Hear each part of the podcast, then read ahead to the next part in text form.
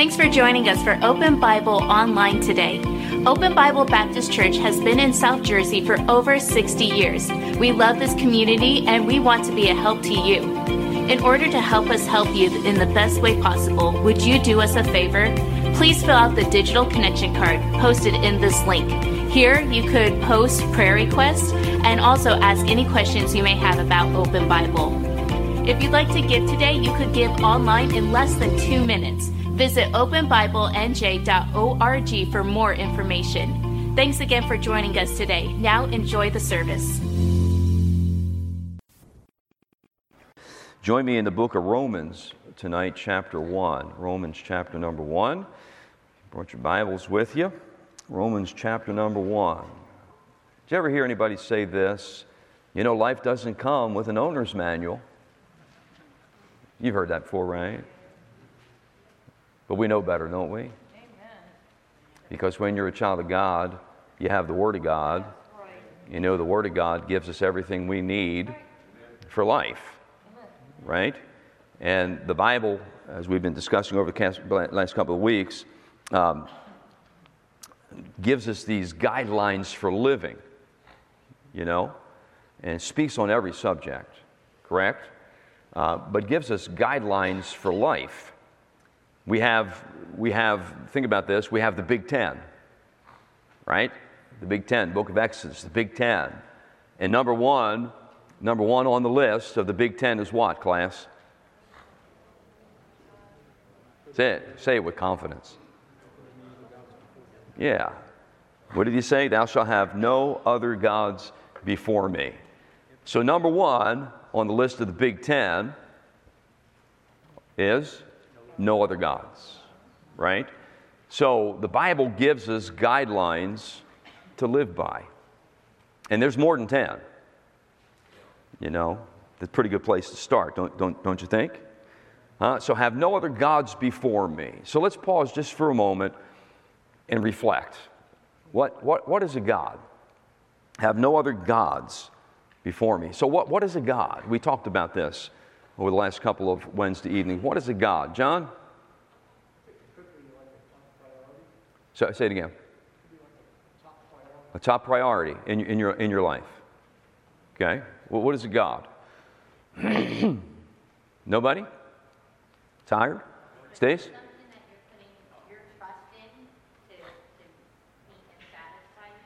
Yeah. Something you're putting your trust in to satisfy you? Is that what you said? Okay. Yes.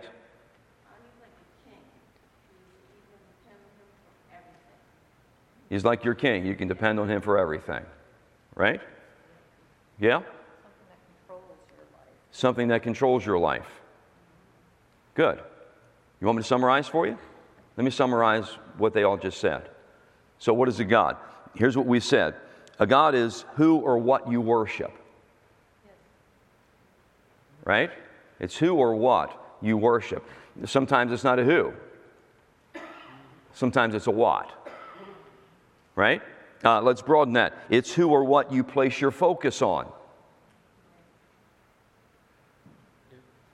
It's who or what you serve. Here, here's, here's number one on my list it's who or what you build your life around. Right? So,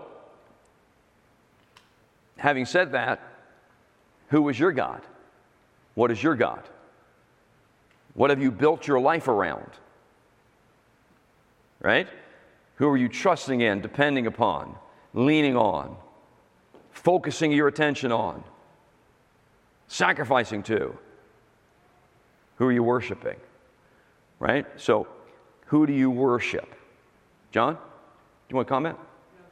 That uh, people that say, well, I don't believe in God, I'm an atheist, they're actually worshiping their religion or their philosophical concepts of atheism. Or over the whole tenet like Darwin, Darwinism and so on. You're worshiping that ism. Yeah. You don't believe that that is a God. Right.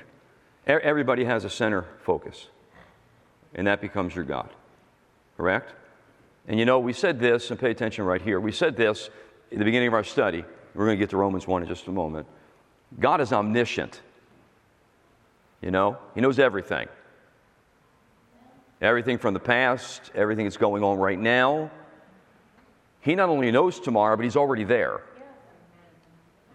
I'm thankful for that. Because when I show up, wherever I have to show up tomorrow, He's already going to be there. You know, and tomorrow I may have to show up in some unpleasant place. I don't know what tomorrow's going to bring. He do, and He's already there. Right? He's omniscient. And because he's omniscient, now pay attention to this, listen to this line of reasoning. Because he's omniscient, he said in the very beginning, when humankind was forming, he gave them some guidelines to live by, and the very first one was no other gods. He was omniscient. He looked down the road and knew our propensity for replacing him or for allowing other things to get in the way. He kind of understood the weakness of humanity to fall in love with things or people and make that the focus of their life or the hub of their life where they build their life around it. Correct? And I'm not going to get into all the different things that sometimes we build our lives around, but I think you get the gist, right? And so God's omniscient, and, and He begins to, in the very beginning, He begins to establish guidelines that will help us stay healthy and happy, that will help us to enjoy Him and experience Him and serve Him and worship Him. Correct? As you travel over into the New Testament, we find Bible verses like Matthew chapter number 6 and verse 24. Look at the screen. No man can serve two masters. Have we found that to be true yet? Amen. For either he will hate the one, love the other, or hold to the one, despise the other. You cannot serve God and mammon. Or he said this basically, what he's saying is, you can't worship God in money. Right? Although some people try, you can't, you can't do both. It's one or the other. I love the story where Jesus is talking to that rich young guy in the Bible, and he says to him, You know, Lord, you know, having dialogue, and the Lord says, Well, do this, that, and the other. And the young man says, Well, Lord, I've, I've, I've, done that. I mean, I, I do that. I live like that.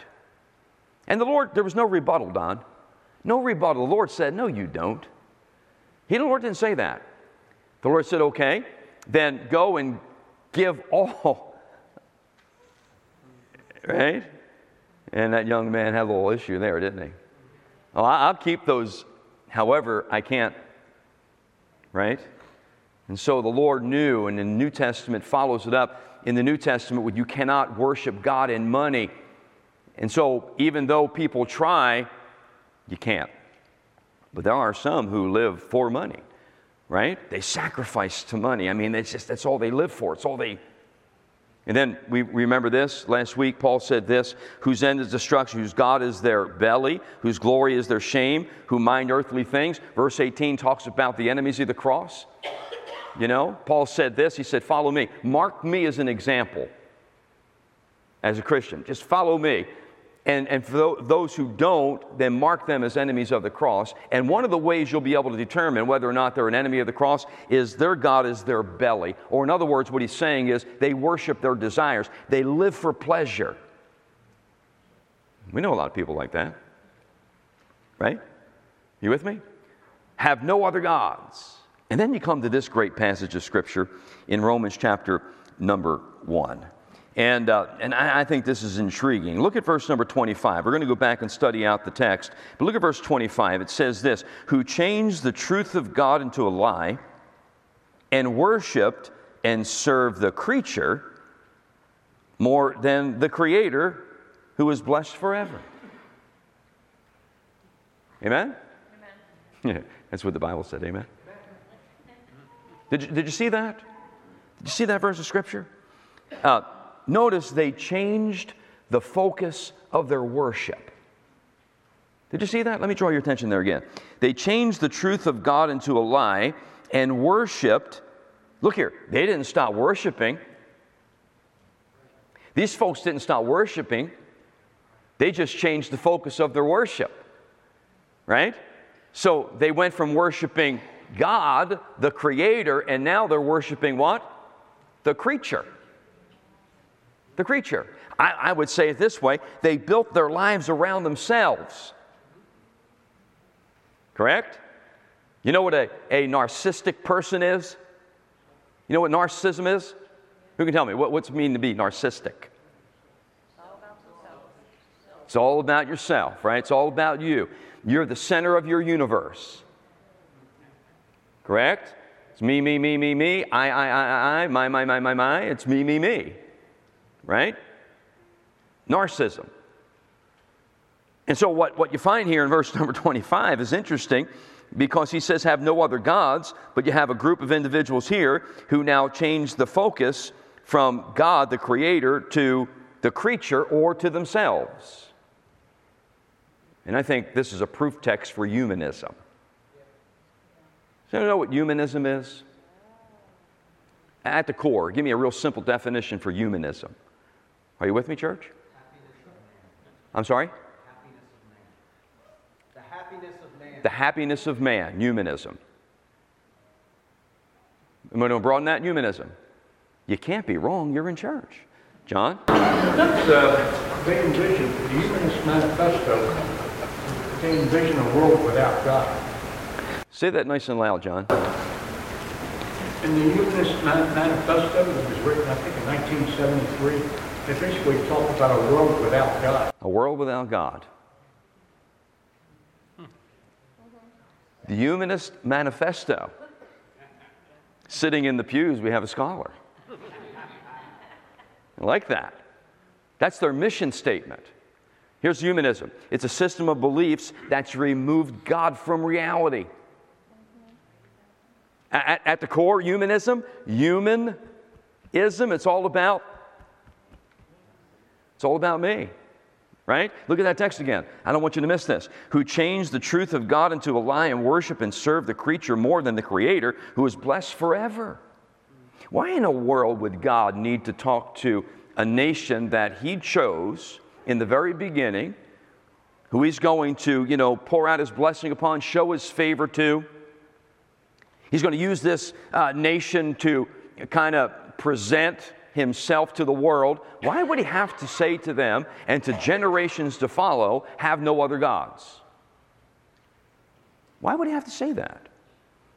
Why would we have to tell our children when they go over to the neighbor's house or to the church member's house, make sure you say thank you? Make sure you behave yourself. I'll know. Years ago, my mother used to say, I'll know. I used to say, No, you won't. But now, there's cameras everywhere. You know, mom's probably got a camera on me someplace, you know? I don't know. I mean, why do we have to tell our children that? Why? As a parent, why? Because we're born sinners. Yeah, you're born sinners, and you, you, know, you know the propensity of your children. You know the weakness of the human nature. So God says to us, have no other gods. And yet we find people worshiping money. We find people worshiping pleasure. We find people worshiping self. Right? So let's do this. Let's walk this back uh, uh, just a little bit and, and, and, and, and find some interesting things. Look at something that I find interesting in this text in verse 21. It says this uh, It says, Because that when they knew God, they glorified him not as God. You see that? So here's individuals that have, they've taken their focus off of God and have placed it upon themselves or the creature. They've changed their worship, right? They now, they're now building their lives around the creature. And these are individuals who, who knew God. For some reason, you're not getting this or you're just not happy about something tonight. They knew God. Look at verse number 19. It says, Because that which may be known of God is manifest in them. I mean, they had knowledge of who God was, and yet they choose to change their focus of worship. It's interesting, isn't it? They replace the creature for the creator. So, walking it back, we have to go back to verse number 19, uh, verse number 18. And I want you to see something here. Look what it says in verse 18. Let's do a little Bible study here in this text. For the wrath of God is revealed from heaven against all ungodliness and unrighteousness of men who hold the truth in unrighteousness. Right? See the mention there of God's wrath? You see that? God's wrath. Talk to me a little bit about God's wrath. Let me, let me get your feel on this. When, when that verse talks about God's wrath, wrath what, what is it talking about? Come on, Maurice. God's anger. Okay? Don? Uh, his judgment. What'd you say? Punishment. Come on. Somebody say something? Wrath. Somebody give me something. Come on, man. Tom. Cross. Who? The cross. The cross. So now put this together. Somebody said anger. Who said anger? Marie said anger. You said punishment. Somebody said judgment. He said the cross. Just think for a second. I know it's Wednesday night, man, and I know you're tired, but did you just hear what just happened there? Anger, judgment, punishment, cross. I couldn't, I, I don't have that in my notes. That was perfect. Barry, don't mess it up. That was too good. don't say a word. That was too good. Huh? So look at verse 18 again. For the wrath of God, the wrath of God, man, it sounds scary. Right? It didn't say the peace of God or the love of God or the joy of God or the blessing of God. No, the wrath of God. You usually don't even say that with a smile. Hey, I'm praying the wrath of God all over you today. No, it just doesn't work. What do you think about? You think about anger, you think about punishment, you think about judgment, then you think about the cross. Huh? Let me let me just share with you what I believe the wrath of God in this text implies. Are you listening real good? Accountability. Accountability. Uh, God's not looking to punish humanity. Are you with me? You ought to say amen right there. God's not looking to punish us, uh, but He does hold us accountable. Right? Why? I'll tell you why He holds us accountable. Because they knew the truth. And God holds us accountable for what we know. That changes the whole direction of that verse. Huh? Does God get angry? Yes. Does God punish? I guess in a way. Does God judge? For sure. But the whole reason for all of that is because God holds us accountable. He holds us accountable. Uh, they knew the truth, but did not deal justly with the truth, and so God holds humanity accountable. Look at the main target of his judgment in verse number 18 it's ungodliness and unrighteousness of men. So they know the truth, but they're not practicing the truth, they're not following the truth, and now God holds them accountable. You see that? And, and by the way, that, that's not some modernistic, contemporary, weak, pussyfooting definition of wrath. That's Bible. Because when God holds you accountable, you've been held accountable. And what is He going to hold you accountable for? What you know. What you know. Huh? And so every time you say, I know that, okay. It's another thing to be held accountable for. I know that. I know that. See, judgment, see, God is just, but He's also fair.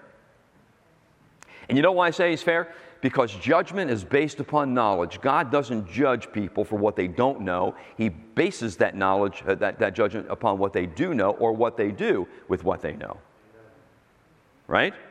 Huh? It's kind of like James, James chapter number four. You remember this Bible verse? Years ago, we used to look at this. Wow, you're really dead. You're really dead. Therefore, to him that knoweth to do good and doeth it not, to him it's sin.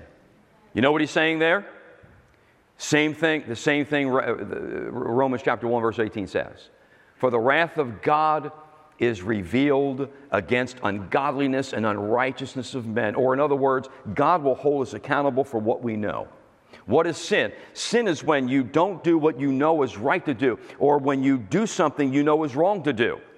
That's sin. It's based upon what? Knowing, knowledge. Knowledge. You know the truth, but you reject the truth. You see that? God's wrath. God's, God's wrath. Then in verse number 25, we see a denial.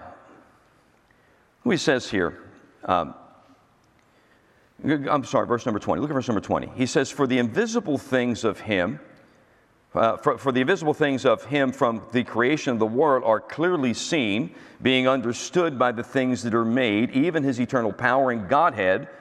I want you to read that last verse with me, or last portion of the verse with me, so that they are without excuse. Now, who's he speaking about?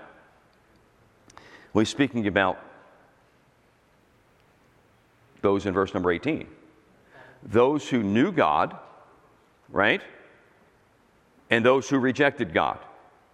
And basically, he says here in verse number 20, they're without excuse. So they can't come along and say, well, we never knew. They did know. And what you see here is a denial. The argument here is that God made himself known to humanity, however, humanity chose not to glorify him as God.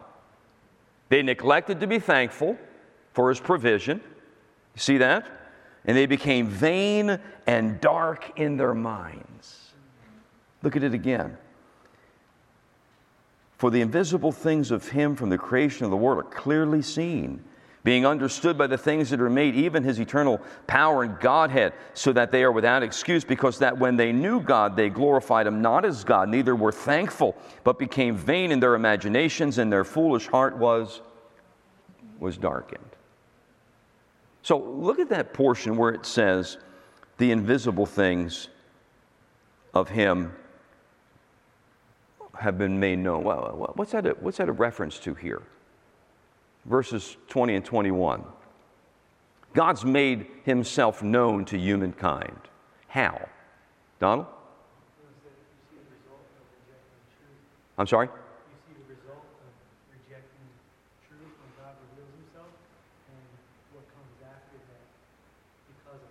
Yeah. But how, how did he reveal himself? How did he make himself known?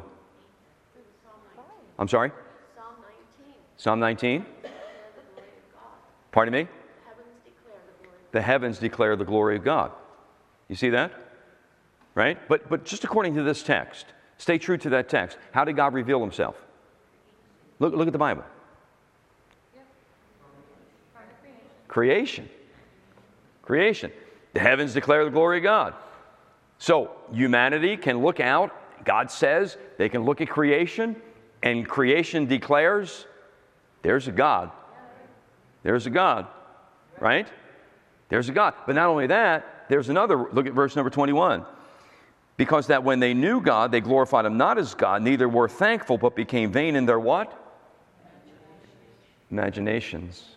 So God has revealed himself to man in two specific ways one through creation, and the second way through conscience.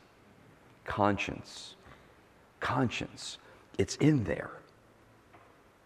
John says this in John chapter number one that there's, there's a little light in every man that's come into the world. You know what that light is? That light is truth. There's enough truth inside of us that would lead us to more truth. So between creation and conscience, we get to know God. You with me? And so what, what God does, because He's a fair God, He's a just God, but a fair God, He bases judgment or accountability upon knowledge. And here's what He says When they knew me, that, that knowledge was inside of them, they chose to reject me. No other gods. Well, the part that says uh, foolish heart is darkened, that, that, that means, I think, that God, God keeps shining his light, but after a while, you keep rejecting it, focusing in terms of lights out. no more light. Yep. Exactly. Well, that's where we're going to go next, John. You looking at my notes too? John's speaking of my notes, right? So I want you to see how that works. Uh, again, another, another interesting Bible verse. Here's what Jesus said Jesus said this about judgment. Again, a result of man without excuse. Jesus said, Not every one that saith to me, Lord, Lord, shall enter into the kingdom of heaven, but he that doeth the will of my Father which is in heaven. He said this Many will say to me in that day, Lord, Lord, have we not prophesied in thy name, and in thy name cast out devils, and in thy name done many wonderful works? Listen to this. And then I will profess unto them, I never knew you. I never knew you. He said, Depart from me, ye that work iniquity. Are you with me? So there's a denial here, God's denial. And God says they're without excuse because they had the knowledge of me through creation and through conscience. But look at verse number 22. It says, professing themselves to be wise, they became became fools. They became fools. Long time ago, studying the book of Proverbs, I wanted to, I, I just, Bubby, I wanted to know what that word fool meant. I just wanted, what does it mean to be foolish? What does it mean to be classified, labeled as a fool? And I'll never forget this definition that I came upon, and I've been clinging to it for a long, long time. A fool is someone who has missed the whole purpose of life. It's a foolish person.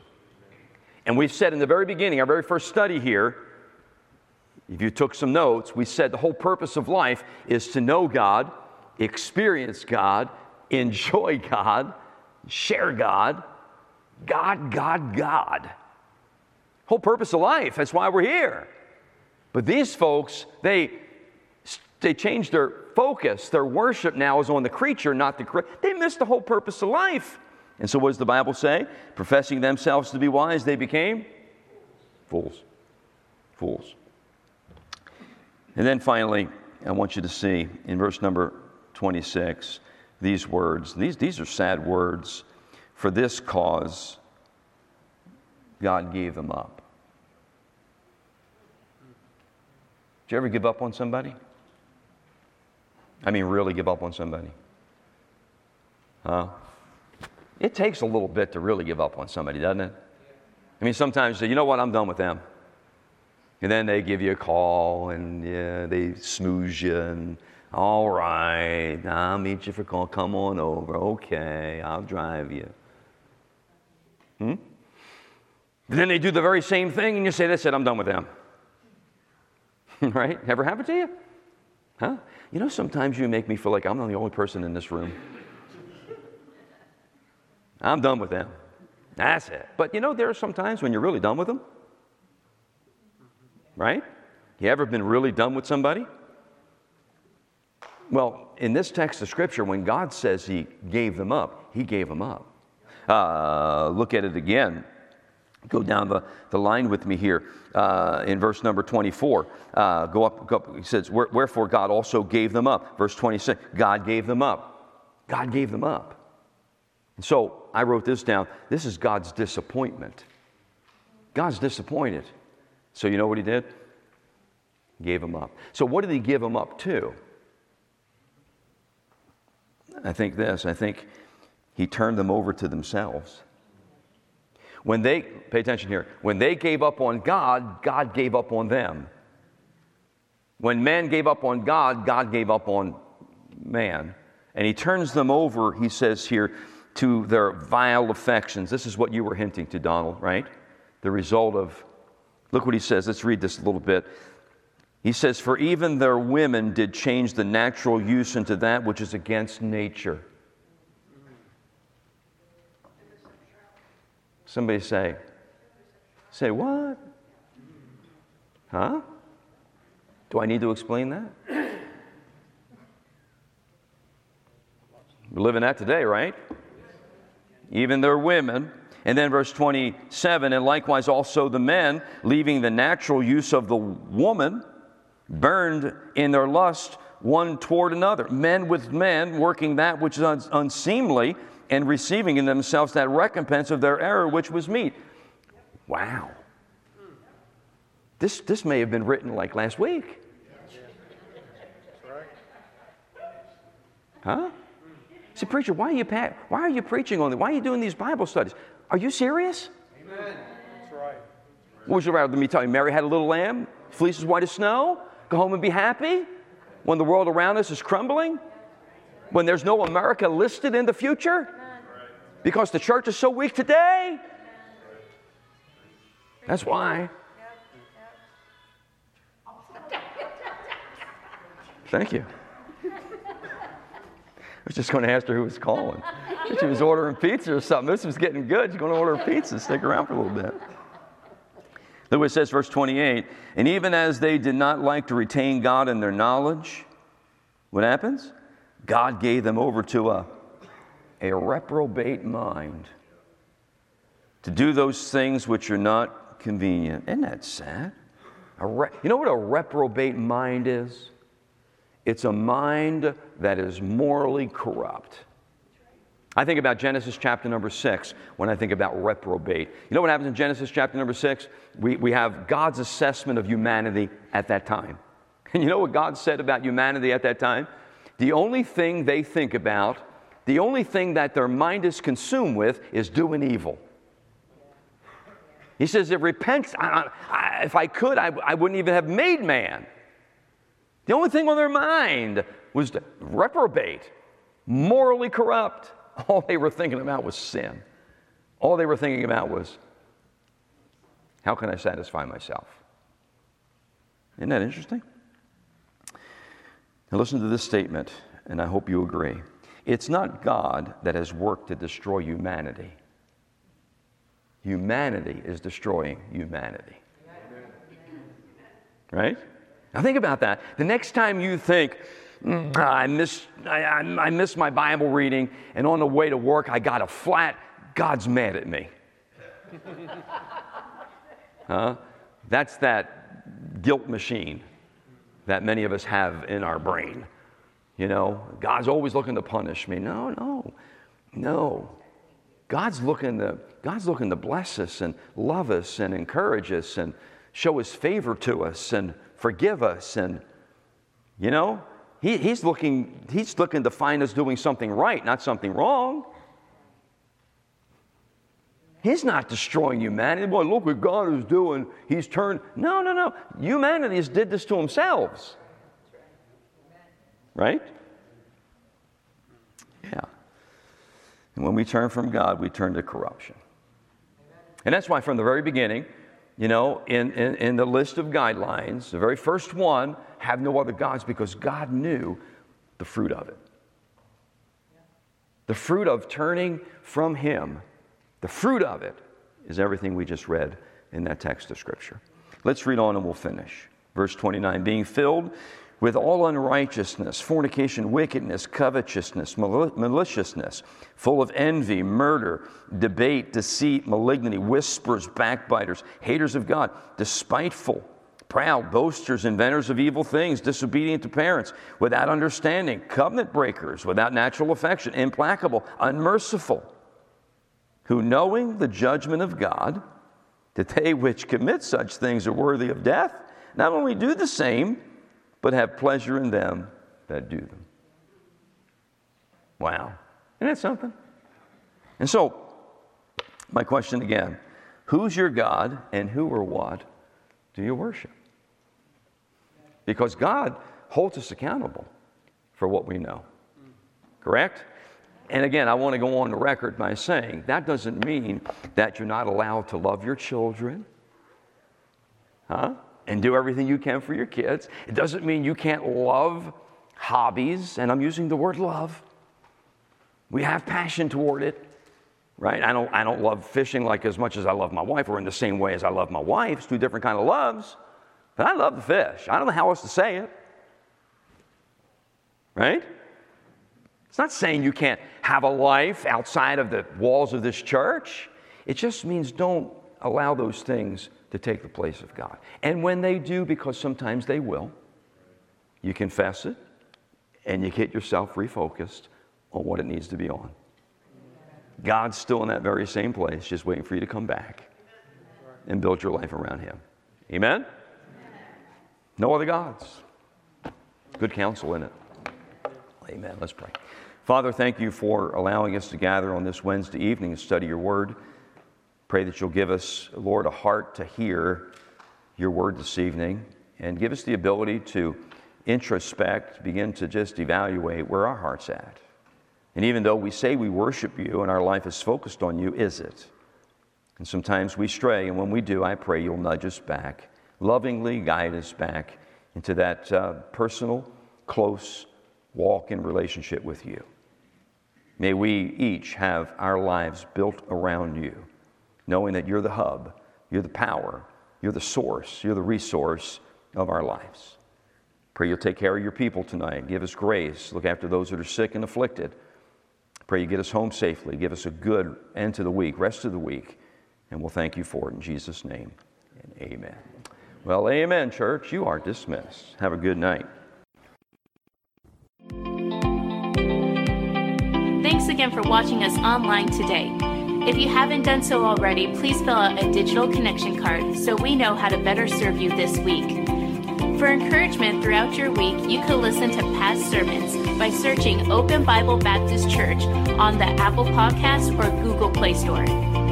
If you'd like to give today, you could give online at openbiblenj.org. Thanks again for joining us today. We'll see you on the next broadcast.